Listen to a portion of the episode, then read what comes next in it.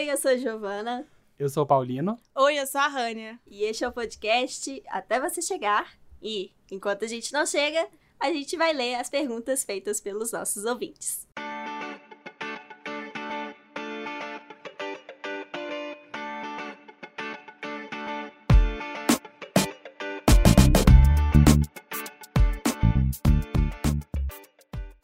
Então, gente, boa noite. Vocês estão bem? Como é que vocês estão? Boa noite, estou ótimo. E vocês? Boa noite, tô ótima, animadíssima. A gente tá muito profissional hoje, gravando no estúdio, todo o microfone, tudo chique.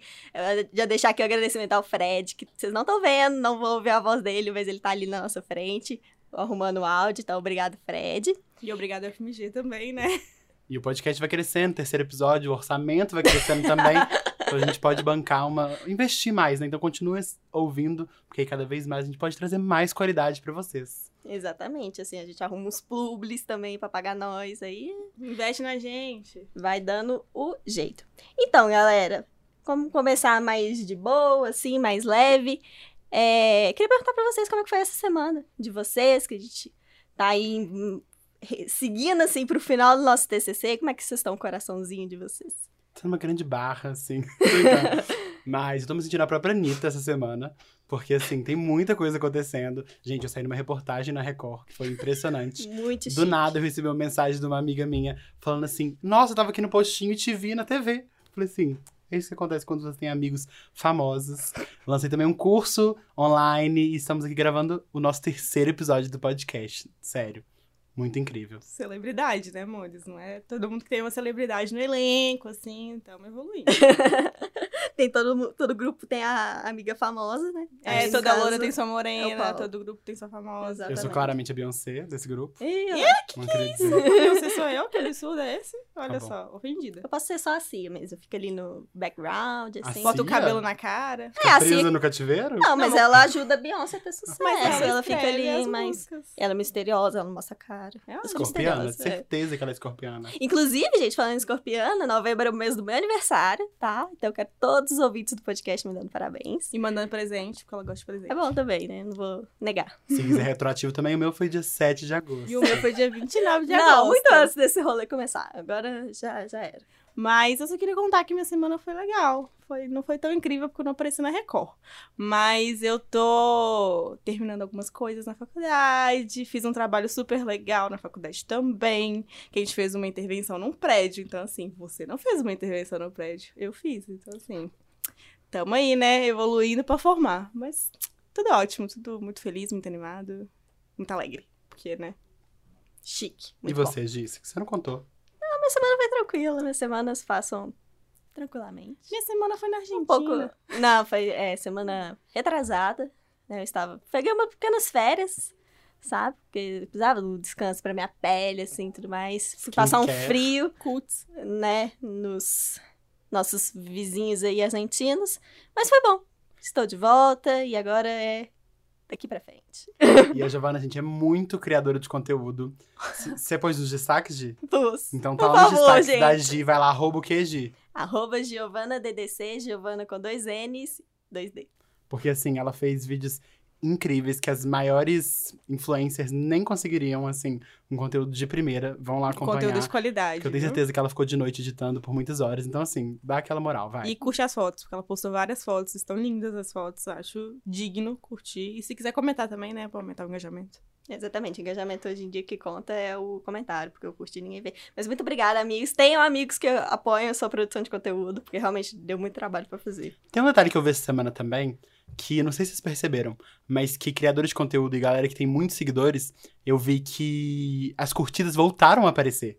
Ah, Vocês perceberam isso negócio também? disso. Sério? Eu li um rolê disso. Mas o que eu li também é porque, tipo assim, o teste tá no Brasil e algum outro país.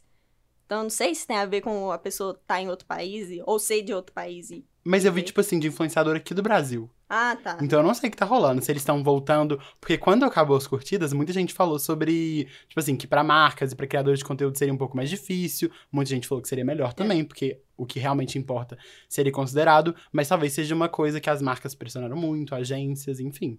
Vai saber. Hum, não achei isso muito legal, mas. É, eu tava feliz sem ter like. Exatamente, eu também. Deixa eu jogar só uma pauta rapidinho que Eita. aconteceu essa semana Hum. e que eu acho que vai ser muito pertinente pra gente.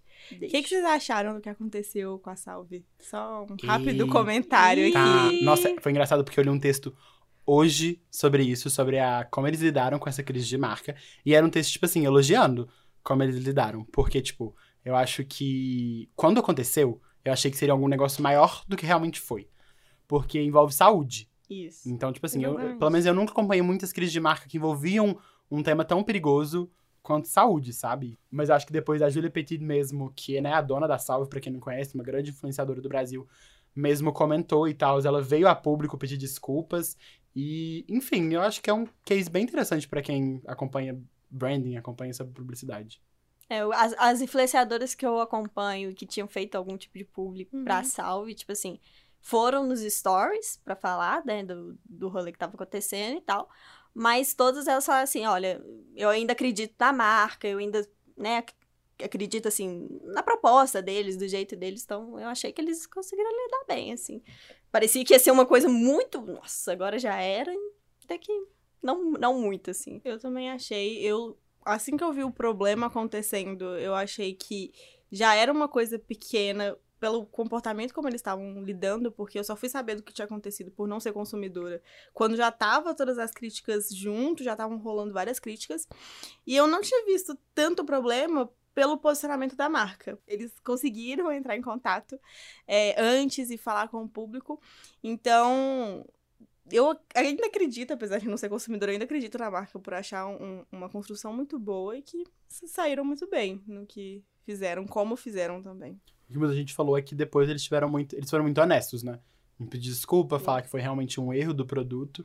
E a maioria dos influencers, igual a gente falou, a maioria das pessoas que eu vi no comentário, principalmente da foto que eles publicaram, tipo, falando do recall, era tipo assim, nossa, que legal que vocês foram honestos, ainda confio muito na marca. E eu me peguei, tipo assim, eu não comprei nada da Salve também, mas eu me peguei falando, tipo assim, nossa, talvez eu ainda compraria um produto. E acho que isso fala da força da- dessa marca, que cresceu muito rápido, é desse ano, sabe? Tipo, é bizarro pensar nisso. E o mais interessante da gente pensar nisso também é que se fosse uma marca muito grande, não sei se eles teriam essa coragem do que eles tiveram. De assumir, de falar que realmente aconteceu o problema e de levantar a culpa e como eles iriam resolver aquilo.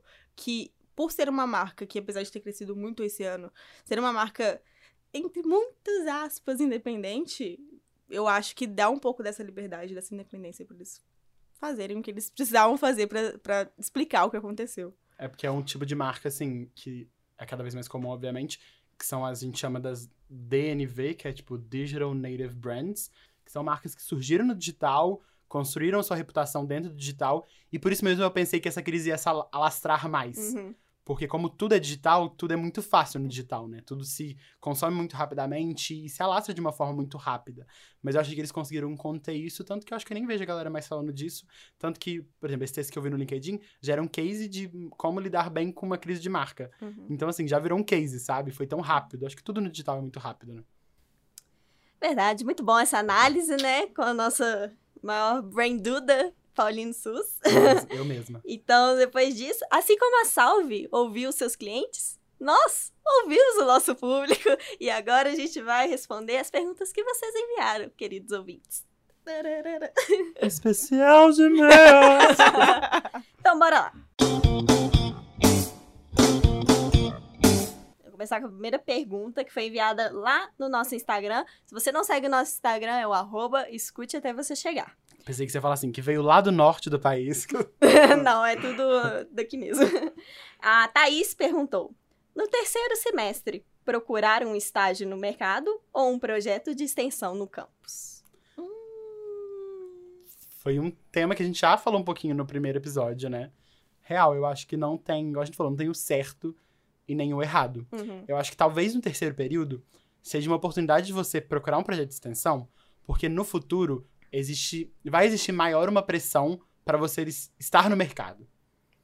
Tipo, de você estar cada vez mais próximo da sua graduação, e aí a pressão, a ansiedade começa a bater, Uhum. de que, tipo, nossa, você tem que ter um, um estágio estável ali pra quando você ser formado, ser contratado. Então, e eu acho que, por exemplo, no final do curso eu não teria coragem de pegar um projeto de extensão, porque o meu foco é mercado, né? Óbvio que se você quiser ter uma carreira acadêmica e tudo mais, aí esse é seu foco. show, ok.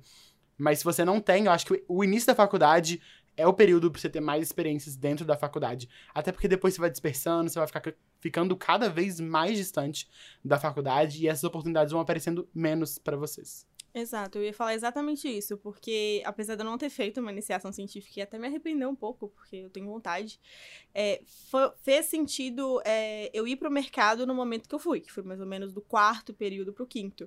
Ou seja, no terceiro período seria um momento excelente para fazer isso, mas ainda assim eu optei por explorar mercados de outras formas, que no caso foi na CRIA. É, mas de toda forma, eu estava dentro da FMG e eu estava aqui na faculdade o tempo todo, então até mais ou menos o quarto período era a época que a gente ficava aqui praticamente o dia inteiro. Aqui no caso, o FMG, né? Porque a gente tá gravando no FMG. Mas a gente vem muito pra cá, a gente vinha pra, pra muito pra cá é, e passava de 8 da manhã na aula até 8 horas da noite, porque tava resolvendo coisa da cria, ou seja, é um momento muito propício para você se dedicar para coisas da academia sem necessariamente ter aquela ansiedade de podia estar tá no mercado ou não, porque querendo ou não, você ainda não tá tão pronto para o mercado na visão deles, né? Porque eles buscam sempre pessoas acima do terceiro período na maioria das empresas. Mas já vi muita gente que, tipo assim, foi pro mercado, fez estágio e depois voltou para fazer projeto de extensão. Acho que nunca, não precisa ser linear, né? Acho que você pode, às vezes, ir pro mercado agora logo no início, ver que talvez você precise experimentar alguma coisa na faculdade, voltar. Acho que não sei se acontece com vocês, mas comigo eu fico pensando, hum, por que eu não fiz um projeto de extensão antes? Sabe? Porque por mais que a gente fale muito de mercado, né? Acho que a gente tem muito essa característica, eu acho que bate aquele negócio, tipo assim, nossa, por que eu não fiz um, alguma coisa, sabe? Eu acho que no início da faculdade é o melhor momento para isso, assim, na minha opinião. Tem um ponto também que quando a gente entrou na faculdade, não sei vocês, mas eu tinha isso de não ter a maturidade ainda para entender o que, que era academia, o que, que seria é, fazer um, um, projeto de extensão. Então, no meu caso, hoje eu me arrependo, porque no início, quando eu tava com, entre aspas, tempo, eu não valorizava, porque eu não entendia o que que era. Então, é muito também pensar que às vezes acontece de você entrar na faculdade muito novo e não ter essa maturidade para entender o que que é o estudo, o que que é o acadêmico, e se você quiser voltar a, a vir para academia, fazer coisas na academia já dentro do mercado, volte, não tem problema algum, sabe? A gente tem professores, inclusive nossos, que foram pro mercado, trabalharam no mercado e voltaram pra academia. Então, assim, é muito, muito o seu desejo naquele momento e o seu desejo de o que eu quero fazer, o que eu quero descobrir e o que eu quero aprender. É, eu acho que tem um pouco disso. Quando eu li a pergunta, eu pensei muito em retrocesso, assim. É, hoje, com a mentalidade que eu tenho hoje, depois de já ter passado, né, por quatro anos de faculdade, eu sinto, assim, que além da CRIA, né, porque eu acho que a gente até focou muito só nisso, mas a CRIA não é também o único projeto, até dentro da faculdade, já vi, agora eu não vou lembrar o nome, mas tem um outro projeto dentro da UFMG que é, inclusive, de, tipo assim, outros cursos também. Aí a galera presta, tipo, serviços para empresas e tudo mais. E, enfim, tem projetos de voluntariado aqui dentro, projetos de pesquisa para professores. Então, assim, hoje, né, se eu fosse voltar lá atrás, ou então dar uma dica para quem ainda tá no começo da faculdade, seria assim: olha, você vai ter tempo para estágio, provavelmente vai ser a coisa que você vai mais ter tempo para fazer. Mas eu acho que seria uma experiência legal, uma coisa que eu gostaria de ter tido é, durante a faculdade. Assim, eu já tive até um, pequeno momento ali que eu pensei, falei, nossa, se eu quisesse fazer mestrado. Mas não, você não tem nenhuma experiência com acadêmico, como é que faz uma pesquisa acadêmica e tudo mais. É, o pouco que eu tô tendo com o TCC não se compara. Você tá do lado de alguém, um pesquisador, né? Um professor que tá desenvolvendo aquela pesquisa, você vai aprender a ler os textos, as referências e tudo mais. Então, eu acho válido, mas, novamente, é, é muita mentalidade que você tá na hora e. Mas eu acho legal. Eu acho que o sistema é um pouco falido no, no sentido de que, beleza, para você ter uma carreira, não uma carreira, né? Mas você ter um emprego assim que você forma, você tem que ter tido estágio antes. É, isso. Né? Tipo assim, você tem que ter é. alguma experiência.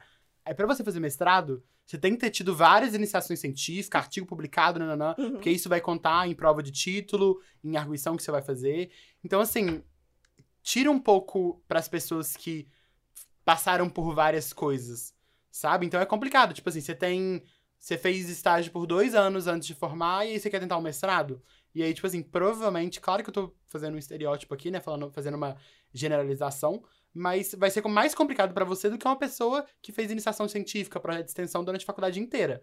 sabe? Isso vai contar mais pra, pra banca que estiver te avaliando, É. sabe? Então é meio complicado. Tipo assim, é, é complexo. E é meio aquela coisa, né? Logo no começo você já vai ter que decidir se quer ir pro mercado ou pra academia. Tipo assim, é aquela mesma questão que a gente falou lá no episódio de mercado, né? Você, essa pressa pra saber o que, que você quer logo e tal. E, pô, no futuro nada me impede de querer fazer um mestrado e aí eu vou ter que voltar lá atrás, começar isso tudo de novo e tal. Mas eu acho que é muito essa questão de mentalidade do momento que você tá vivendo, o que, que você vai querer experimentar e tudo mais. Eu acho que no início da faculdade também você tá com mais mente aberta, mais disposição. A gente vai cansando durante a faculdade. acho que é isso, é uma realidade, assim, sabe? Então, acho que você tá com. Às vezes dá pra você fazer um, um extensão e a cria. E outra empresa júnior, ou, entendeu? Outras coisas. Por exemplo, eu e a Gi, quando começamos, a gente fez francês. No início, junto com a cria. Então, você tem outras oportunidades. E francês foi uma coisa que a UFMG tinha cu- curso de francês, né? Não era de graça, né? Como, como nada é. Mas tem- várias oportunidades. Eu acho que quando você tá mais jovem. Porque a gente é velho, né, gente? 20 e poucos anos, já tá aí, né? Caminhando para os 30 mais. Nossa, Nossa, Senhora. tá tão longe Salto ainda. esse? Próxima pergunta. É, próxima. A Amanda perguntou: Vocês já sentiram vontade de desistir da faculdade em algum momento durante o curso? Se sim, essa vontade passou? Como fizeram pra superar? Sim, A famosa crise, existencial. crise do curso. Vocês já No- tiveram? Como é que foi? No nosso curso, as pessoas normalmente falam que a crise existencial vem no terceiro período. e foi quando eu tive minha crise existencial. Mas não pra largar, mas pra trocar. Eu quis muito trocar de curso. Eu Ah, mas cheguei. trocar, você vai largar um, vai trocar por outro. É, eu, de certa forma, largar. eu queria trocar de curso é, no terceiro período. Normalmente, as pessoas brincam que a crise existencial vem no período mais difícil. No terceiro período, a gente teve algumas matérias um pouco mais densas. É, e que afetavam muito na nossa experiência no geral. Então, era um período que a gente estava na cria, a gente tinha umas coisas, e chega a ser estressante, realmente. É, e eu ainda tinha as minhas incertezas sobre se eu queria fazer psicologia, se eu queria fazer publicidade, o que, que eu queria fazer pra minha vida. E nessa época, é, eu comecei a cogitar sair. Eu não lembro nem se eu comentei isso com vocês, né? Mas eu cheguei a comentar com algumas pessoas que eu cogitava sair da faculdade pra fazer psicologia. Você falava isso todos os dias, né? É, é quando eu gosto de uma coisa, eu falo muito dela. É, e aí, acabou que eu optei por continuar na publicidade, primeiro por uma análise muito profunda de autoconhecimento, que não veio sozinho, claro. Terapia. Exatamente, veio na terapia. Que coincidentemente foi na mesma época que eu entrei na terapia. E por causa desse trabalho de buscar o que, que eu realmente gosto na psicologia, o que, que eu realmente gosto na publicidade, por que, que eu escolhi publicidade, sabe? Não foi à toa. É, E eu fui buscando a interseção entre os dois. E foi aí que eu decidi que eu ia continuar na publicidade, eu não ia largar o curso. É, Primeiro porque eu entendi uma questão que até então não era clara pra mim, que eu posso fazer quantas graduações eu quiser. Eu não é porque eu fiz uma que isso vai ser pra sempre. Como eu também entendi que o mundo, a- nós como pessoas, a gente é muito multidisciplinar. Então não é porque eu tô aprendendo publicidade que eu só vou estudar publicidade, eu só vou gostar de publicidade, eu só quero publicidade. Eu tô formando publicidade, mas eu estudo a psicologia por fora. Por quê? Porque afeta meu profissional, afeta meu trabalho, afeta minhas entregas. Então, não era uma necessidade sair da faculdade para eu aprender essas coisas. Eu poderia ter os dois. E futuramente, quem sabe, uma segunda graduação, uma pós-graduação, enfim. Fica aí no ar a dúvida. Eu acho que eu nunca pensei nisso muito forte. De pensar, tipo assim, nossa, vou largar. Eu acho que já teve. Tem altos e baixos, obviamente. Mas acho que eu não, nunca foi uma coisa muito forte em mim, não. Tipo assim, eu já pensei, tipo, nossa, talvez eu podia estar fazendo arquitetura, direito, que é uma coisa, né, que, no, que eu já falei que no. né, que era a minha ideia antes da publicidade. Mas acho que nunca nada muito forte. Acho que eu sou. Acho que eu sou um ponto fora da curva, porque acho que é muito mais comum pensar fortemente em largar do que não, assim. É porque eu acho que eu não me identifico tanto com nenhuma outra coisa. E aí eu falo, tipo assim, é isso que tem, né? É o que tá tendo pra hoje. Sobrou. É, assim, eu acho que pensar em largar o curso, assim, eu também nunca não cheguei a pensar, não. Mas eu penso muito em pós-graduação, em outras áreas, assim, eu penso, né, pós-graduações e até outras graduações, assim, mas, né, saindo da faculdade agora, eu não pretendo voltar tão cedo, assim, dar uma pausa pra eu respirar e tal. Mas eu gosto. eu não sou a melhor aluna do mundo, mas eu gosto de estudar e eu gosto do ambiente da faculdade, de você sentar numa sala e ter um professor com um certo conhecimento sobre um assunto e as pessoas tá te falando, tá falando sobre a pesquisa dela, sobre a área dela. Então eu gosto dessa dinâmica, assim. Então, né, eu, eu penso em continuar os estudos, mas durante a faculdade, assim, largar a publicidade, é que nem o Paulo falou. Eu não tive muita opção, gente. Era, era isso que tinha, e, mas não me arrependo em um momento do, da escolha e tal. É, tudo bem? Próxima pergunta? Próxima pergunta. Vou ler um caso agora. Ó, um anônimo mandou um caso aqui. Formei agora, fiquei um mês e meio procurando emprego. Consegui na área que, que eu me formei, né? Que é na área de educação, porém me frustrei. Agora eu tô trabalhando em uma escola que não tem infraestrutura, cobra do professor e eu não estou gostando do mercado e queria migrar para o mercado de tecnologia.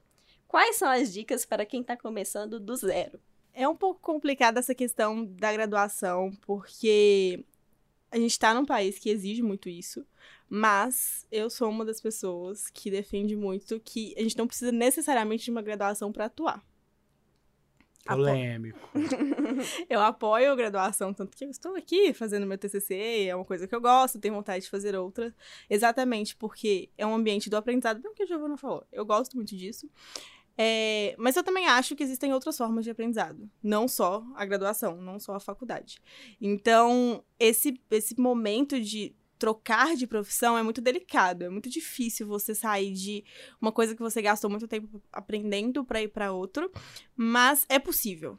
É, é dá para acontecer, dá para ser feito com aprendizados por fora. Mas é o, que eu defendo, do tipo curso, especialização e, claro, entender realmente o que que você quer, o que que você gosta, porque a área de tecnologia é muito grande, é muito ampla. Tem muita empresa de tecnologia hoje, aqui em BH, no Brasil, fora, tá crescendo muito isso. Cada vez surgem mais. Mas também tem muita coisa para fazer lá dentro. Dentro da área de tecnologia, você pode trabalhar direto com produtos, você pode trabalhar com desenvolvimento, você pode trabalhar com milhões de coisas. Então, eu acho que dá para pegar esse aprendizado de fora, mas antes de pegar esse aprendizado, entender o que que dentro da tecnologia você quer. Onde, para onde você quer ir? Antes de partir para um segundo passo. E acho que uma coisa assim, eu vejo porque na Rock, por exemplo, a gente tem vários engenheiros no marketing. Hum. E aí eu acho que uma das coisas que fazem eles se destacarem é algumas habilidades que geralmente um profissional formado em comunicação não vão ter tão aflorados. Por exemplo, organização, o foco em processos. Então, assim, entender o que que da, da sua formação em educação pode trazer para esse ramo de tecnologia. Porque ainda mais nesse ramo, acho que as empresas estão procurando inovação. Então, se você mostrar como é que o que você tem que é diferente dos outros, porque provavelmente essa galera que está trabalhando com tecnologia, a grande parte vai ser formada em alguma coisa que tem mais a ver com tecnologia. O que, que você, formado em educação, vai trazer que essa galera não tem, sabe? Alguns skills, habilidades que você tem que essa galera não tem, que essa galera não necessariamente não tem, mas não tem tão aflorado, sabe? O que, que você vai trazer de diferente? Porque você pode usar isso que hoje está sendo uma forma de te deixar para trás, assim, de que você formou em outro ramo, para ser o seu ponto forte, para ser o seu diferencial. Acho que isso é uma coisa legal que eu vejo no meu dia a dia, assim. É muito interdisciplinar as coisas, né? Acho que migra muito. E do que você falou, Paulo, é às vezes pode ser até não uma questão de da pessoa migrar para a tecnologia, mas a pessoa trazer a tecnologia para a área dela. Então, por exemplo, né, na educação a gente vê o quanto que, tipo assim, ensino à distância, por exemplo, tá, tá vindo aí como uma grande tendência, digamos assim. Mas, não sei, às vezes novos modelos de. até mesmo educação para. usando a tecnologia é, como um acessório, assim, de potencializar mesmo. Eu não sei se fez muito sentido, mas era isso que eu tava pensando. Eu entendi, eu entendi. E isso é muito, isso é muito bom mesmo, porque é, às vezes a gente acha que ir para a tecnologia pode ser uma solução, mas às vezes a gente pode procurar outros mecanismos dentro da educação. Não sei na educação, no caso, né? Porque no nosso mercado a gente é. pode estar falando uma grande besteira aqui. Mas que normalmente as profissões têm esses caminhos diferentes em que a gente talvez não seja nem tão habituado. É muito aquela lógica que até no episódio passado a gente falou, que há cinco anos a gente não sabia que existia, sei lá, Instagram com live. Então, daqui cinco anos, pode ser que exista um tipo de educação que a gente não espera que vai existir. Dar uma chance pra toda, toda essa diferença em relação a novidades que possam vir pro mercado também pode ser uma boa. Eu conheci uma pessoa que ela formou em biologia, uma coisa super nada a ver, considerando o que eu vou falar agora à frente. Foi professora, foi pra escola pública, deu aula. E depois de uns três anos já formada, dando aula, aconteceu exatamente isso com ela ficou frustrada, não gostou do que estava acontecendo, não estava gostando do que estava acontecendo na escola com a situação e tal. E ela dava aula em periferia, então ela via muita coisa que deixava ela muito chateada. E ela optou por procurar outras coisas que ela poderia gostar, já que biologia não foi muito o que trouxe para ela felicidade, porque ela já tinha tentado na faculdade de pesquisa, não gostou, tentou sala de aula, não gostou, e ela resolveu empreender pro lado da educação. Ela fez uma startup de que era o produto principal, era alguma coisa voltada para educação, não me lembro ao certo, era uma plataforma para ajudar escolas, mas era uma coisa nesse sentido. É, essa, ela ficou com essa empresa por três anos, fez a empresa crescer, fez a empresa é, ser vendida por muitos dinheiros. Não posso falar quanto. Não mas... falamos valores aqui nesse podcast. Pois é, mas dinheiros, pense em dinheiros.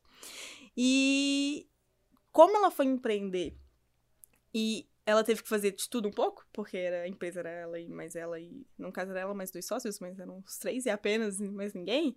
Ela experimentou vendas, ela experimentou marketing, ela experimentou produto, ela experimentou milhões de coisas. E ela descobriu um, um amor pela área de produto. E aí hoje ela virou PM. E ela, na verdade, ela virou PM na época. PM é Polícia Militar? Não, ela não virou Polícia Militar. Ela não é policial. Ela virou Product Manager ou gerente de produto. E depois de, de trabalhar um pouco como gerente de produto, hoje ela é head de produto, ou seja, ela é tipo a dona do produto. A cabeça do produto? ela é a dona do produto. Então ela virou tipo uma a gerente dos gerentes de produto. Então, ela cresceu muito na área, ela descobriu esse amor por, por, por que ela faz hoje Obviamente, ela continua uma pessoa jovem, né? Então ela viveu esse tanto de coisa. Um é pouco nova. mais velho, porque passou o tempo. É, ou talvez ela seja um vampiro. Pode ser também, porque ela é super jovem. Eu conheço uma menina também que formou em biologia, fez mestrado, doutorado. Então ela trabalha com bot... trabalhava com botânica e hoje ela trabalha no marketing da Rock. tipo assim, ela trabalha com coisa. Tipo, ela trabalha na universidade, então ela trabalha com, tipo assim, conteúdo pedagógico pra universidade, mas, tipo assim, não tem nada a ver com botânica ao mesmo tempo, Uhum. sabe? Então é legal, acho que vai ser um tema que a gente vai trabalhar em outras perguntas também, eu acho. Não sei, não li as perguntas antes. Aquele spoiler. Mas é isso mesmo. Então fica a dica que dá pra fazer muita coisa, dá pra explorar. Você ainda é novo, provavelmente, ou nova, não sabemos quem é. Mas. Ou também, não, se não for novo também, não tem problema. Até porque eu vou jogar uma polêmica aqui, tecnologia tá muito na moda. Então, será que você não tá só, tipo, desmotivado com o que você se formou e tá trabalhando hoje e se você não tá pegando, tipo, o que tá mais na moda hoje? Sabe? É só uma reflexão, tipo, a gente não tem todo o contexto, mas assim, a gente tá aqui pra jogar esses questionamentos pra vocês Sim. e joguei esse pra você. Fica aí. Exatamente. E a dica principal é explore. Chique. É, a gente recebeu muita pergunta relacionada à carreira, e a galera tá bem forte, assim, nesse tipo de pensamento. Então, eu vou ler uma pergunta aqui que é um caso. A pessoa mandou um belíssimo textão, muito obrigada, porque eu- a gente gosta, assim, do conteúdo completo. Então, bora lá. Boa tarde, pessoal, tudo bom? Tudo, Tudo bom? Gostaria de compartilhar algumas informações com vocês a respeito da minha jornada profissional. Para situar um pouco, comecei a trabalhar aos 14 anos como assistente de manutenção de computadores. Pouco tempo depois, no ensino médio, decidi que iria largar a escola para trabalhar integralmente. Sendo assim, completei apenas o primeiro ano do ensino médio. Trabalhei durante um ano na livraria Leitura para sustentar a casa, já que minha mãe não podia trabalhar e meu pai recebia muito pouco. E como eles eram divorciados, Senti que não era justo pedir que ele me passasse parte do que ele recebia, que já era muito pouco, sendo que eu podia trabalhar.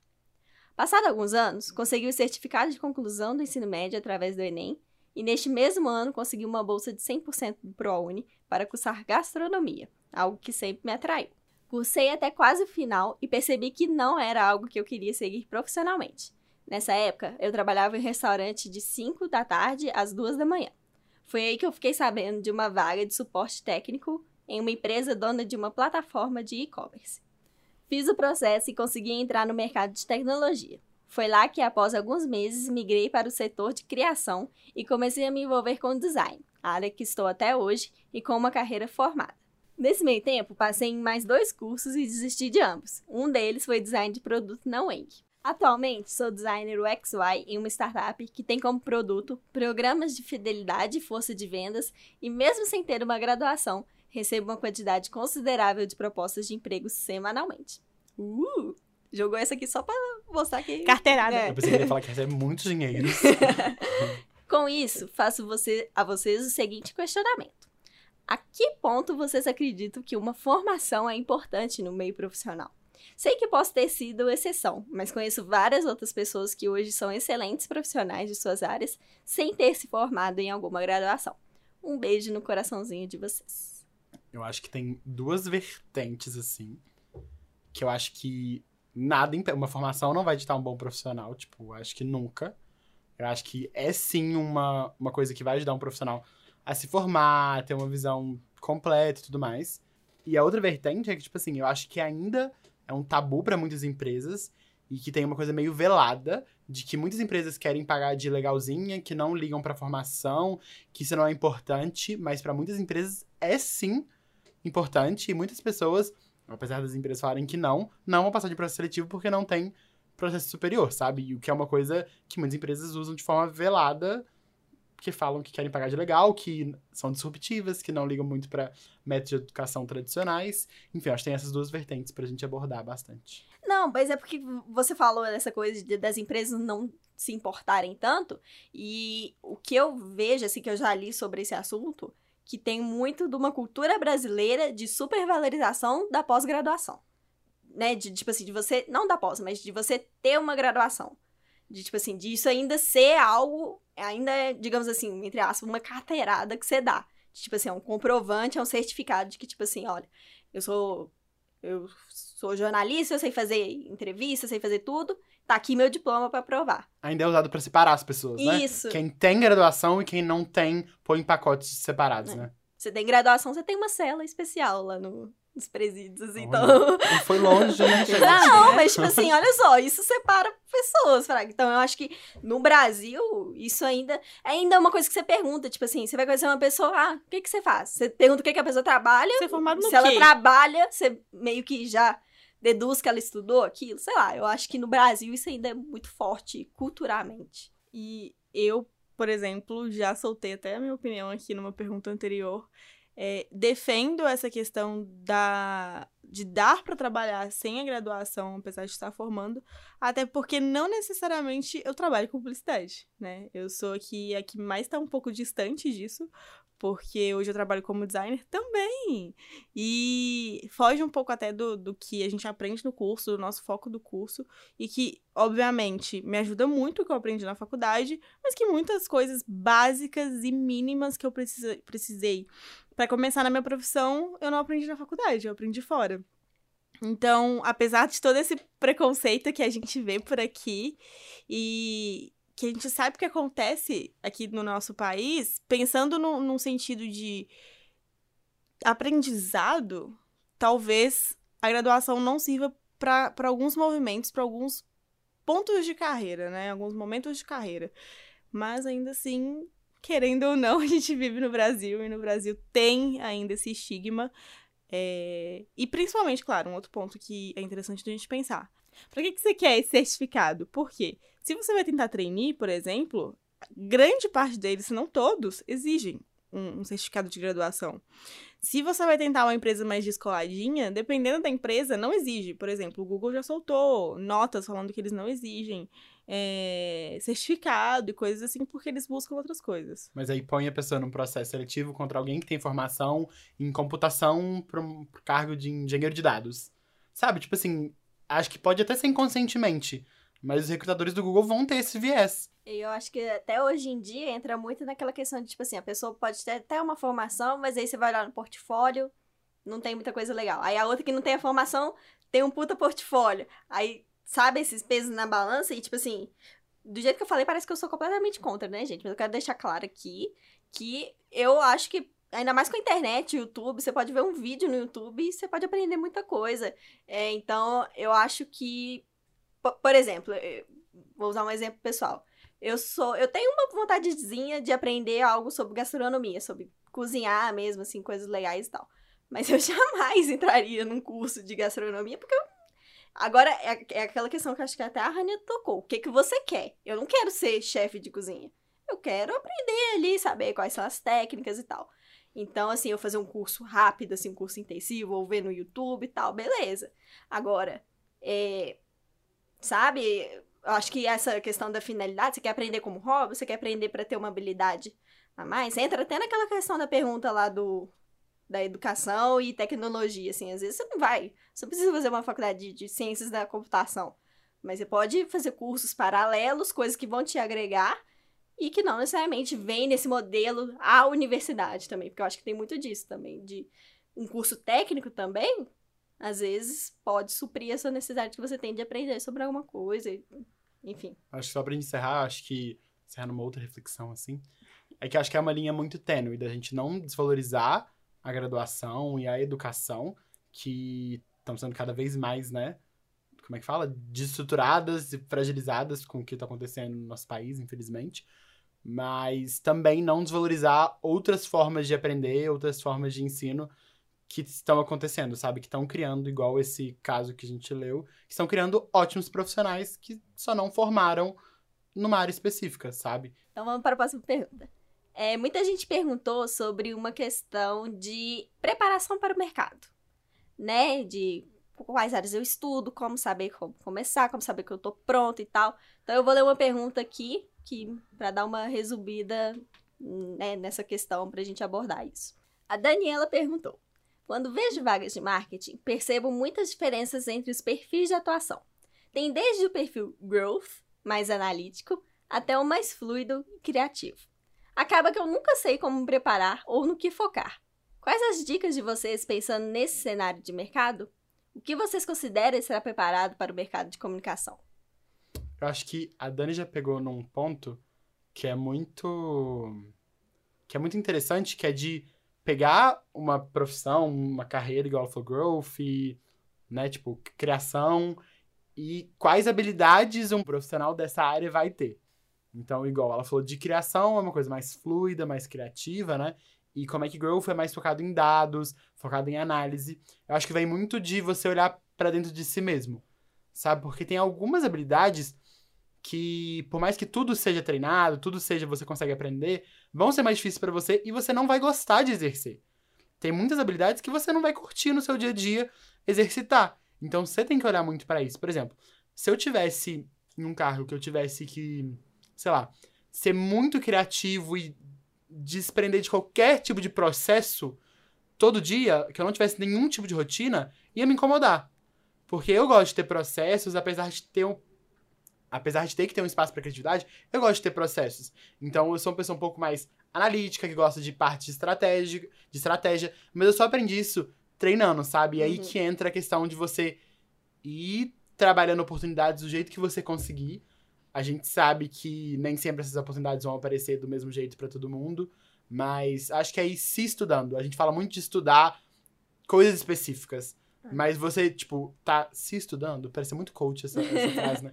Mas assim, quanto que você tá olhando para dentro, sabe? Eu acho que o que a Daniela perguntou de preparação é muito mais uma preparação interna, sabe? E você conseguir olhar para uma vaga, porque hoje é um negócio que é legal, é que as vagas têm muito, tipo assim, quais habilidades eles estão procurando naquela vaga.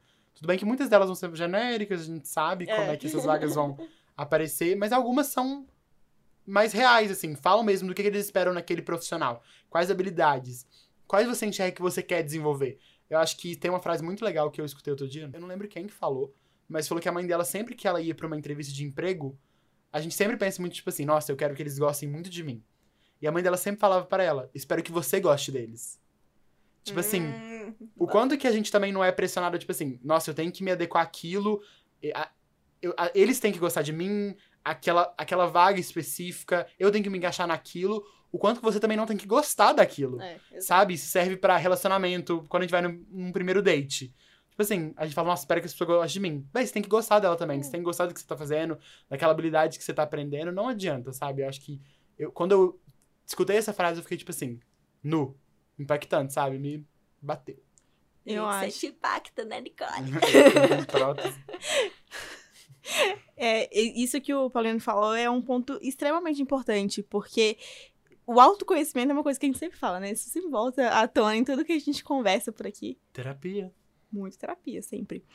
E é interessante a gente pensar isso, porque a gente tenta tanto se adequar que quando a gente se molda pra ir pro outro e a gente não gosta realmente, vira um inferno. Não é uma coisa divertida, não é uma coisa que você vai ter que levar bem. Claro, a gente não vai romantizar aqui muitas questões em relação ao trabalho, porque entra num assunto um pouco delicado aqui, Queria deixar claro que a Hannah balançou o rabinho de cabelo dela assim pro lado e pro outro ao responder essa questão.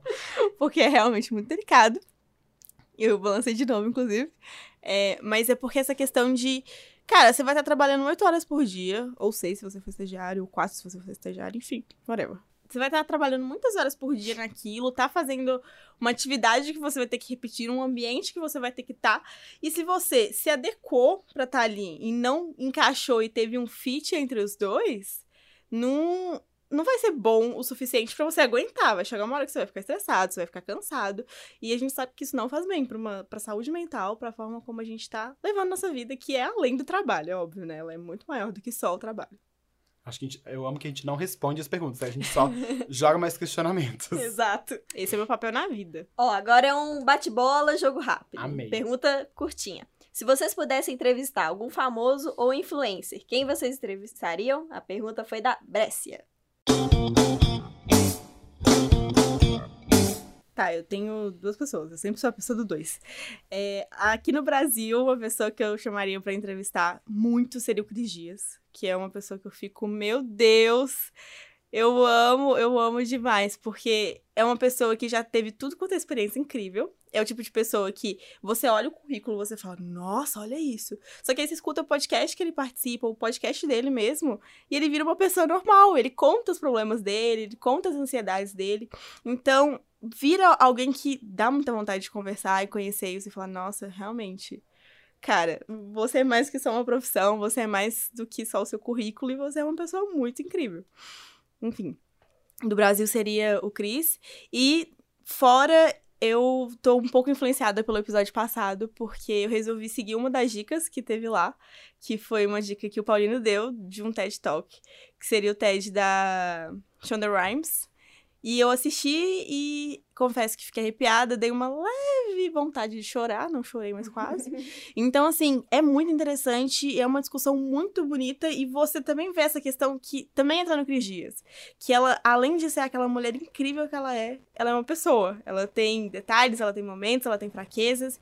E isso me admira muito numa pessoa e me dá vontade de entrevistar e saber mais desse lado que a gente nunca vê. É, eu entrevistaria uma atriz que é norte-americana, mas ela tem origem porto-riquenha, que é a Gina Rodriguez, que ela fez uma adaptação de uma telenovela que chama Jane the Virgin, algum de vocês pode conhecer.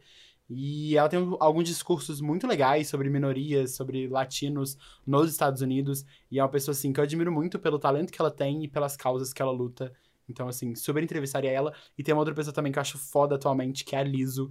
Eu acho, assim, ela deve ser incrível de entrevistar. A Liz é uma cantora, pra quem não sabe, tá bombando muito com Truth Hurts, uma recomendação aí.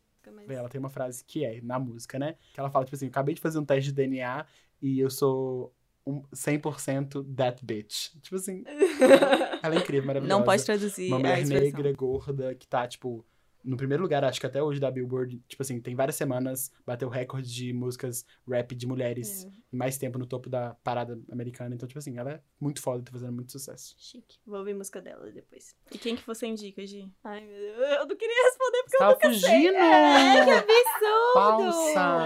Eu nunca sei, eu tô querendo pensar, minha, minha cabeça travou, assim. É, eu queria, tipo assim, alguém que já morreu, mas não alguém específico, assim, mas que tenha sido uma figura muito influente pro Brasil, pra voltar e ver o que. pra falar o que, que a gente tá vivendo hoje, assim, como é que. Qual que seria a visão, sabe, dessa pessoa, assim, só que eu não consigo pensar em nenhuma figura histórica, assim, que eu. que sejam reconhecida. Tem várias, tá, gente? É, Eu sei que tem historiadores que escutam esse podcast. Mas. Mas, tipo assim, sabe? Pra ver uma análise. Sabe? De como que tá hoje essa situação, assim. Como, o que que virou esse país, né? E talvez dar um pingo de esperança, assim. Acho que alguém que fosse bem otimista. Uhum. Vamos lá, gente. Mais uma pergunta. É, pessoa anônima. Oi, pessoal, tudo bem? Eu tenho uma dúvida sobre oportunidades de segunda carreira. Atualmente sou formado, mas gostaria de saber como posso me descobrir em outra área, completamente diferente da minha. Já trabalho, mas gostaria de atuar, paralelamente, em outra função. Como começar a explorar outras áreas sem, necessariamente, fazer outra faculdade? Eu queria começar já dando uma dica que me salvou. Há uns anos atrás eu fiz um curso de autoconhecimento que explora muito. Ele é muito focado para para o lado profissional mesmo, então era um curso focado para você descobrir o que você quer fazer profissionalmente. E eles dão várias dicas, dão, falam em vários livros e tal, mas uma dica específica que eles me deram que me fez dar o estalo do que, que eu realmente gostava é, foi uma reflexão do que, que a gente tem de momento flow. Não sei se vocês sabem o que, que é flow, mas é um que tecnicamente as pessoas definem. Eu preciso falar que quando a Hannah falou flow, eu e a Giovanna a gente se olhou tipo assim. Aff, lá vem esses termos. e ela falou flow depois e fez assim corpo. Ah, assim como. eu fiz uma dancinha. Ela fez uma flow. minhoquinha com o ombro, assim. Vem para a Hannah, pelo amor de Deus. É. Eu sou quase uma coach. Não, gente, sério, flow, ele é um termo técnico que as pessoas definem para aquele momento em que você Sabe quando você pega uma coisa que você vai fazer, e aí você faz aquilo tanto, mas tanto, que você não vê o tempo passando, e ao mesmo tempo você não sofre pro tempo não tá passando, pro tempo tá passando muito rápido. Por exemplo, eu gosto muito de escrever. Aí eu vou lá, começo a escrever, e quando eu vou, vir, vou ver, já passou a tarde inteira e eu nem senti. Parece que foi, foram 10 minutos que eu sentei ali e escrevi. Isso acontece quando eu tô vendo Netflix, o resto. é tipo isso. Seu flow é aquela. E aí, basicamente, o nosso cérebro ele aguenta um nível máximo de, de um estímulo novo e diferente. Então, tem um gráfico, eu vou desenhar o gráfico aqui no ar, vocês não vão estar tá vendo, mas tem um gráfico em que se você tem pouco estímulo e muito conhecimento, você fica frustrado. Se você tem muito estímulo e pouco conhecimento, você fica ansioso. Não, não dá certo. Mas se você tem muito estímulo e muito conhecimento naquilo, e os gráficos as linhas se encontram, esse é o momento do flow. Então, qual que é o ponto dessa dica? Qual que é onde a gente pode chegar com isso? Senta um pouquinho, de preferência num lugar silencioso, lugar calmo, sem muito barulho, sem ninguém te, te atrapalhando, te chamando, bota o celular no modo, modo avião e passa a refletir quais são os momentos que marcaram sua vida até então. Momentos profissionais, momentos de diversão, momentos em que você se sentiu dessa forma. Você sentou, fez uma coisa e não sentiu o tempo passando fazendo aquela coisa. E nessa reflexão vão começar a vir cenas na sua cabeça. As primeiras que vierem, normalmente são as mais importantes pra gente. Então, eu, por exemplo, quando fiz essa atividade, veio para mim na hora minha adolescência, mexendo na frente do computador, fazendo as coisinhas. Então, é um exercício interessante de ser feito. Observe um pouco como sua mente vai responder essa pergunta para você, que você vai poder que você vai poder ter um, um pouco mais de é, proximidade para outras coisas além que você gosta, porque é o seu próprio corpo, sua própria mente te trazendo é, sinais e recados do que realmente faz sentido para você. Não tem um livro que chama Flow? Tem. Você leu isso nesse livro? Não, eu fiz isso no curso, mas eles basearam hum. no livro. Então, assim, a Raine acabou de resumir um livro de 400 páginas para vocês em 50 segundos em um curso, ou seja, não paguem o curso. Pergunta pra Hannah como é que foi. Eu conto as outras metodologias do curso, mas vale a pena, faz, é, é bom, é muito bom. Se quiser, Cê, eu divulgo. Você passou até uma planilha pra gente responder, né? Sobre como é que a gente percebia, ah. tipo assim, como é que a gente via, quais eram os pontos fortes, pontos negativos, acho que isso é legal. E entra um negócio que eu ia falar também, tipo assim, porque, porque no final da sua fala, você fala que sem fazer uma segunda faculdade. Mas por que, que você não quer fazer uma segunda faculdade? E eu acho assim, pode ter zilhões de motivos. Pode ser que vai ser um desgaste muito grande, porque é um desgaste muito grande. A próxima faculdade pode ter quatro, pode ter cinco, seis anos, a gente não sabe. Pode ser porque você não vai ter como se sustentar durante essa faculdade, você já vai ter que, né, já tem que pagar suas contas. Mas será que não é também porque tem essa pressão de que se você fizer outra faculdade, foi porque a primeira não deu certo? Sabe, eu acho que é legal você pensar por que, que você não quer fazer essa segunda faculdade. O jeito que eu faço, tipo assim, quando eu tô com um interesse novo, mas eu ainda não tenho muita certeza se é aquilo mesmo que eu quero, eu geralmente pesquiso sites de referência, procuro um livro de alguém que tenha uma certa conhecimento daquela área e tal, e começo a, dar, a ler. Aí se eu ver que é aquilo mesmo que eu quero, eu tento achar um curso online ou um curso presencial por perto que seja em conta.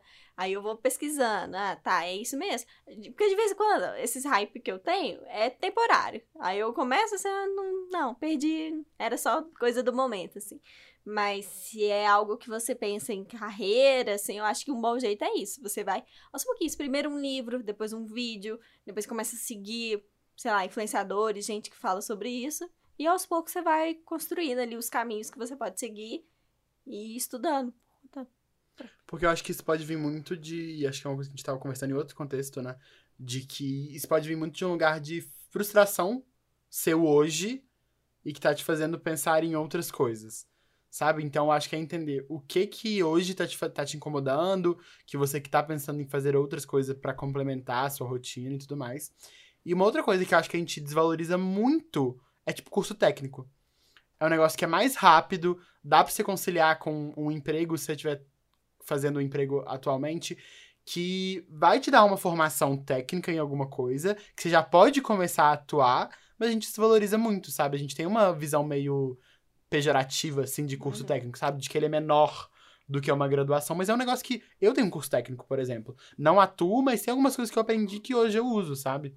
Não, e a gente nem lembra que o curso técnico existe. E existe muito curso, inclusive, não sei a situação dessa pessoa, mas para pessoas que não tenham tanta condição, que tem muito curso técnico gratuito ou com preço simbólico. Então, assim, se no próprio centro da cidade tem várias instituições lá que fazem curso desde salão de beleza, é, questões mais de, de massagem, culinária, gastronomia no geral, é, questão técnica, da tecnologia que a gente falou antes, de programação, de edição de imagem. Então tem muitos desses cursos em projetos sociais que também podem ajudar você que tem esse interesse de mudar, de ter um hobby ou até experimentar uma nova carreira e possa até não ter tanta condição financeira pra isso, porque tudo isso é um pouco caro, né? É, tipo assim, eu não sei, a gente não sabe o que, que você quer fazer, tipo, em paralelo, né? Se vai ser uma profissão que vai, às vezes, exigir uma graduação. Se a pessoa quiser ser médica, É, mas não tem como. aí vai ter que fazer uma graduação. Mas existe muita coisa, gente, tem frila pra tudo hoje, sabe? Tipo assim, começa a fazer um- uns frilas pros seus amigos, sabe? Nessa área. Ajuda Entendeu? a ONG. Faz, faz projeto pra ONG. Isso é uma coisa que me ajudou muito também. De eu querer aprender, eu ia lá e ajudava alguém ao mesmo tempo. E é um negócio que o terceiro setor precisa muito. Voluntariado é um negócio que, tipo assim, é muito legal pros dois lados, assim. Eu acho que é uma coisa que ajuda a complementar e às vezes supra esse vazio que você tá sentindo, sabe?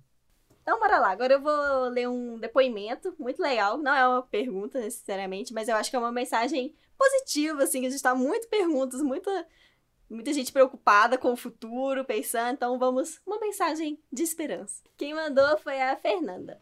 Boa noite, pessoal. Muito chique isso aqui. Tô me sentindo filhos da grávida de Taubaté. Já comparado com grandes podcasts. Importante. Então, gostaria de fazer uma reflexão baseada na minha experiência como recém-formada em História. Assim que formei, fiquei com o sentimento de que faltava algo, de que não fiz o, o suficiente e de que não era o bastante. Olhando para esses meses que passaram, percebi o quão comum é esse sentimento horrível de se sentir insuficiente. Como me formei em licenciatura, decidi voltar para terminar o bacharelado e, por mais que eu esteja cansada desse ambiente, sinto que amadureci muito. Hoje consigo lidar muito melhor com essa insegurança que surgiu na faculdade e evoluiu lá.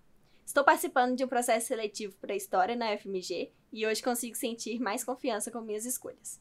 Contei essa história para talvez ajudar alguém que esteja passando pela mesma situação. Não se limite pelas suas inseguranças, enfrente seus medos e esteja ao lado das pessoas que te apoiam. Beijos para vocês e arrasem no TCC. O projeto está incrível. Uhul. Oh, Ah, fofa. adorei. Boa sorte para você no seu processo seletivo. Vai arrasar. Vai dar tudo certo. E você vai passar. Última pergunta.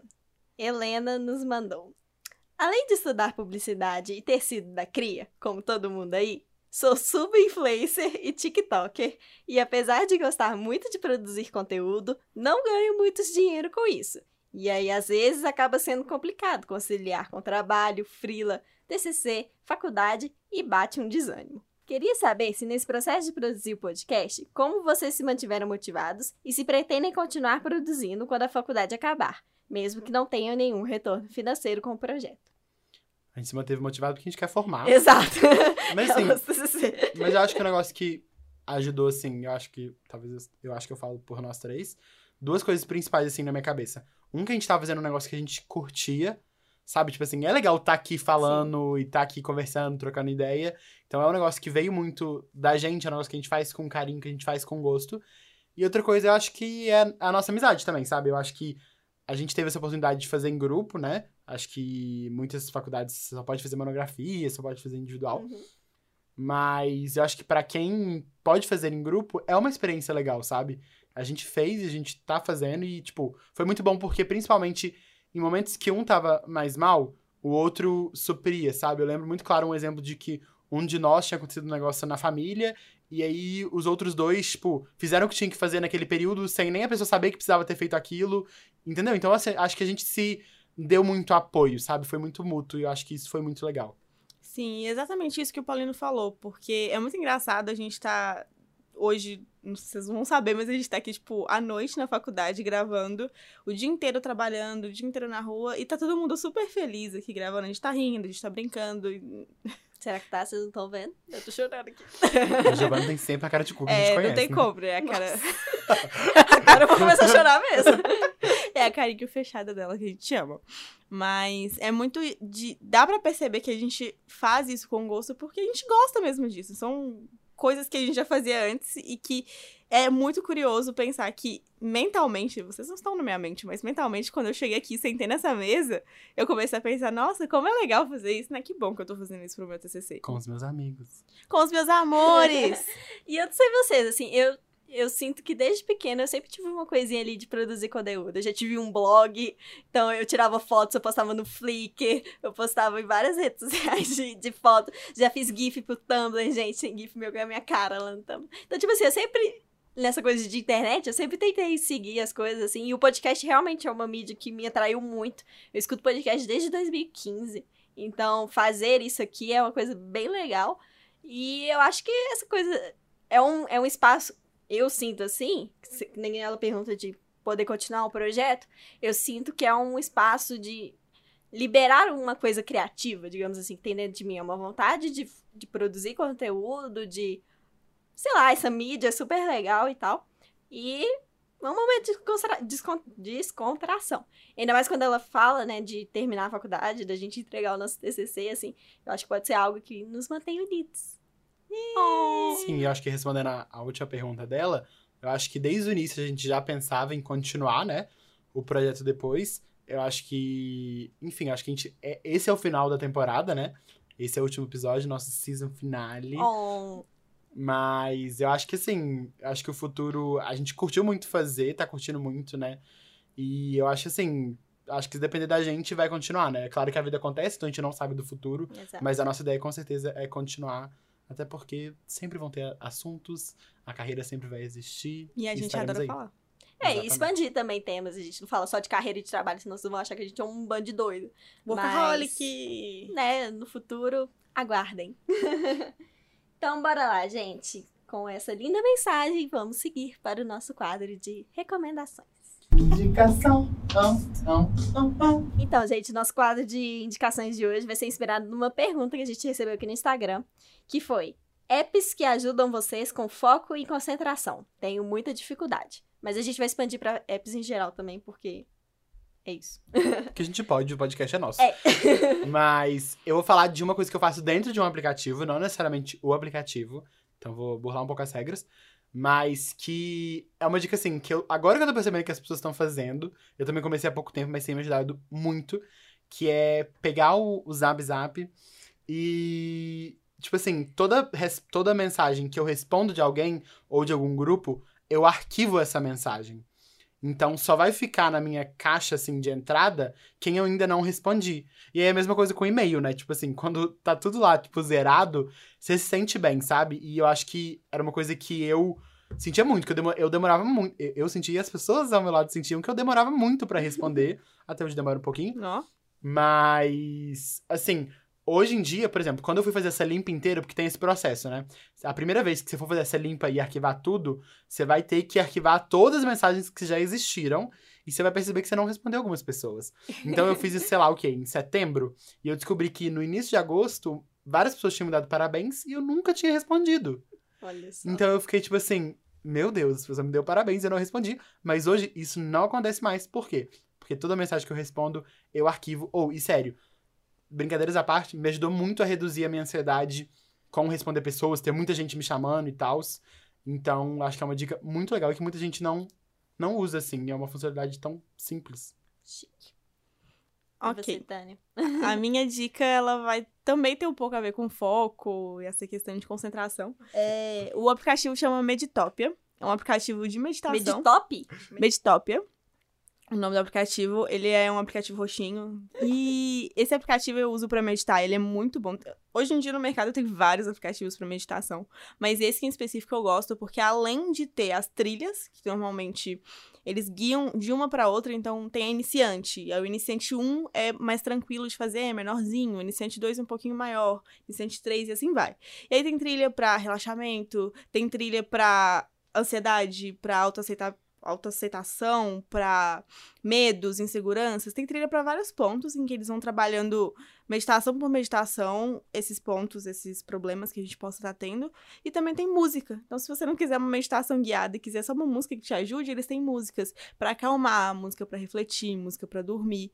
E aí dá pra, dá pra explorar como quiser essa meditação. E claro, ok, o aplicativo é pago, mas tem uma parte gratuita em que dá pra explorar bastante antes pra saber se você gostou ou não.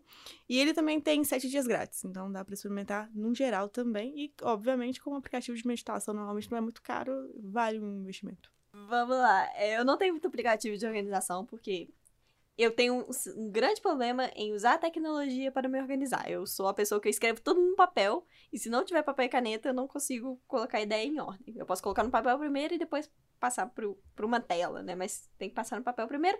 Mas enfim, isso não importa. O que importa é o aplicativo que eu vou indicar. Que agora eu estou viciada em quê? Monitorar o meu sono. Então, eu tô usando um aplicativo que foi indicado lá no milkshake chamado Wanda, pela Jéssica, que é o Sleep Cycle. Que ele é um aplicativo que você coloca do lado da sua cama, assim, ó. E deixa o Assim, o- ó. Assim como. Assim, igual eu tô fazendo com a minha mão, que é posicionando o celular na horizontal e deixa ele conectado na tomada. Eu acho que o celular tem que estar carregando. E aí ele ativa o microfone e ele monitora através da sua respiração a qualidade do seu sono. Então, inclusive ele pode gravar ronco, tá? Então se você ronca, ele vai colocar lá que você tá roncando. O meu então. vai dar um bug gigante, porque eu ronco muito. Eu também, então. E enfim, e aí através da sua respiração, ele controla é, a qualidade do seu sono. E no outro dia, quando você acorda, você coloca lá pra parar e ele dá um gráficozinho de como que foi o seu sono. Aí aparece aqueles trem de, como é que fala? Sono profundo, é, profundidade de sono, é, quanto tempo que você demorou pra dormir, é, que horas total de sono. Então agora eu tô assim, viciada em monitorar o meu sono. Ou seja, a tecnologia fez com que até isso se tornasse o quê? Metricável, metriculável, Metrificado. metrificado, como eu disse. É metrificado. E agora eu fico, tipo assim, por exemplo, aqui tava falando que na última noite, às três horas da manhã, eu tava como acordada. O gráficozinho tá lá em cima. Mas eu não lembro disso. Então eu fico pensando, o que, que aconteceu nessa noite? Que, a minha eu estava acordada, Três mas eu da não manhã? lembro disso. Três horas da manhã? Era o, Perigoso. era o, era o capiroto que tava lá? Não sei. E aí o sono profundo. Eu fiquei morrendo de dó, porque eu- essa noite, olha lá, por exemplo, antes de eu acordar, eu tava no sono profundo. Aí do nada, vum, dá o picozinho, que é a hora que o despertador toca.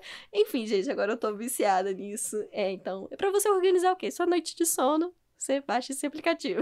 É muito engraçado de como é que, tipo assim, tem assuntos que ela não fala nada. Tipo assim, que ela parece que ela não existe É. no podcast. E aí tem assuntos que ela, tipo assim, começa. Empolga. Ela empolga muito, ela começa a ficar animada, ela começa a mexer. E aí ela fica, tipo, três horas falando. Inclusive, esse episódio vai ser muito grande por causa dela. Como vocês não repararam, mas ela realmente estava mexendo muito, mexendo a mão, assim, e ela não é de fazer isso quando ela fala. Então é por isso que eu nunca mais vou falar nada nesse podcast, porque quando eu falo, eu sou julgada. Então é isso, gente. Um prazer ter gravado isso com vocês. Esses três episódios foi uma jornada muito longa. Mas enfim, é... é isso. Espero que esse episódio tenha sido legal. Foi legal, sim, porque foi a gente que fez, então foi legal. Mas enfim, é, espero né, que vocês tenham gostado. Comentem lá no nosso Insta o que, que vocês acharam, se a gente deu bons conselhos, o que você daria de conselho também e tal. É, continuem nos seguindo nas redes sociais. É, acho importante avisar que a gente vai dar uma pausa, né? Produção dos, dos episódios dessa temporada e tal. Até porque agora já tá no fim de ano, Natal, Ano Novo. Mas... E também porque a gente quer formar, e se Deus quiser, a gente vai formar. Acompanhe no Instagram que a gente vai divulgar que dia que vai. Eu, Ih, eu posso falar isso? Pode. E, gente, acompanha no Instagram que a gente vai divulgar, tipo, quando vai ser nossa banca. Então, se vocês quiserem ir lá, sério, vai ser muito legal ter pessoas que escutaram o podcast, estiveram com a gente nessa jornada lá. E até pra dar aquela moral e pra gente ganhar um cenzinho, assim, vai que, né? Fica aí, né? Fica no dedos ar.